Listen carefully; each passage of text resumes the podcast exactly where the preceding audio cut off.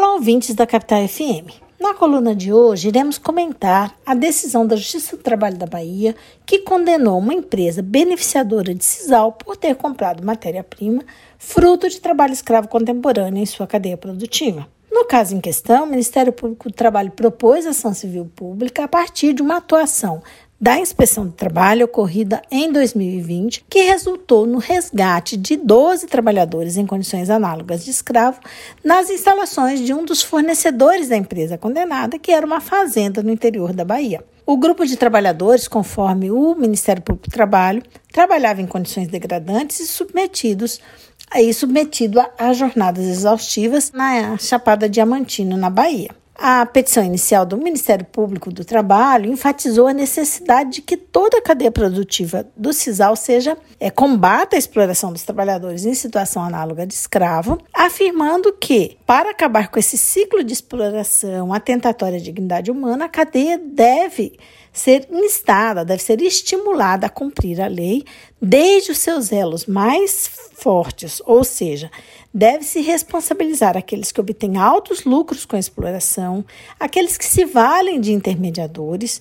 e de terceiros que, por sua vez, submetem trabalhadores à condição análoga de escravo em uma atitude manifesta da chamada cegueira deliberada. Na decisão ainda de primeiro grau, o juiz considerou que, mesmo não tendo a empresa contratado diretamente os trabalhadores encontrados em situação análoga de escravo, ela se beneficiou deste elo da cadeia daquele trabalho em condições análogas de escravo e a condenou em danos morais coletivos no valor de um milhão de reais. Para tanto, o magistrado entendeu que aquela omissão dolosa e grave causou danos à coletividade e levou à precarização das relações de trabalho, observando desse modo é, a ocorrência de violação de direitos meta-individuais. Essa condenação teve uma finalidade reparatória e pedagógica, conforme a decisão, já que visa atingir o patrimônio do agente de forma que ele seja estimulado, é, ou seja, ele seja coibido é, a não praticar mais esse tipo de trabalho ou esse tipo de aquisição é, de matéria-prima. O juiz também condenou a empresa em diversas obrigações, dentre elas a obrigação de se abster de comprar matéria-prima de fornecedores inedôneos que explorem trabalho escravo contemporâneo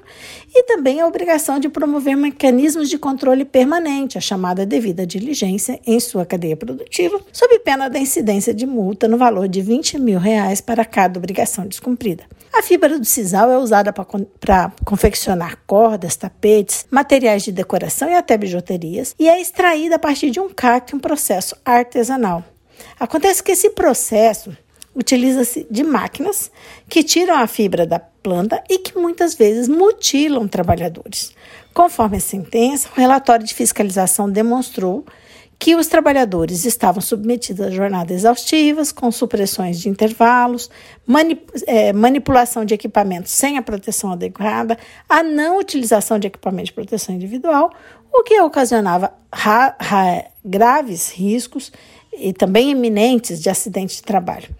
A decisão igualmente frisou que, no caso dos autos, houve a prática de dumping social, uma vez que a empresa condenada, conscientemente, de forma reiterada, optou por efetuar a compra de matérias-primas com fornecedores que deixam de cumprir direitos trabalhistas com a finalidade de diminuir os custos da produção e assim tornar os valores de suas mercadorias mais atraentes e competitivos no mercado. É, após publicação da sentença, a empresa é, opôs embarque de declaração, que ainda estava no momento da redação do podcast pendente de análise, o que significa que dela ainda cabe recurso para o Tribunal Regional do Trabalho e assim por diante. Entretanto, é importante destacar que essa é uma das várias decisões que têm sido proferidas no Brasil, responsabilizando empresas que compõem cadeias produtivas na hipótese em que um de seus elos tenha se utilizado de trabalho escravo contemporâneo, com o entendimento de que todos são igualmente responsáveis, ou seja, aqueles que se beneficiam direto e aqueles que se beneficiam também indiretamente da exploração da mão de obra em tais condições, apresentando-se como um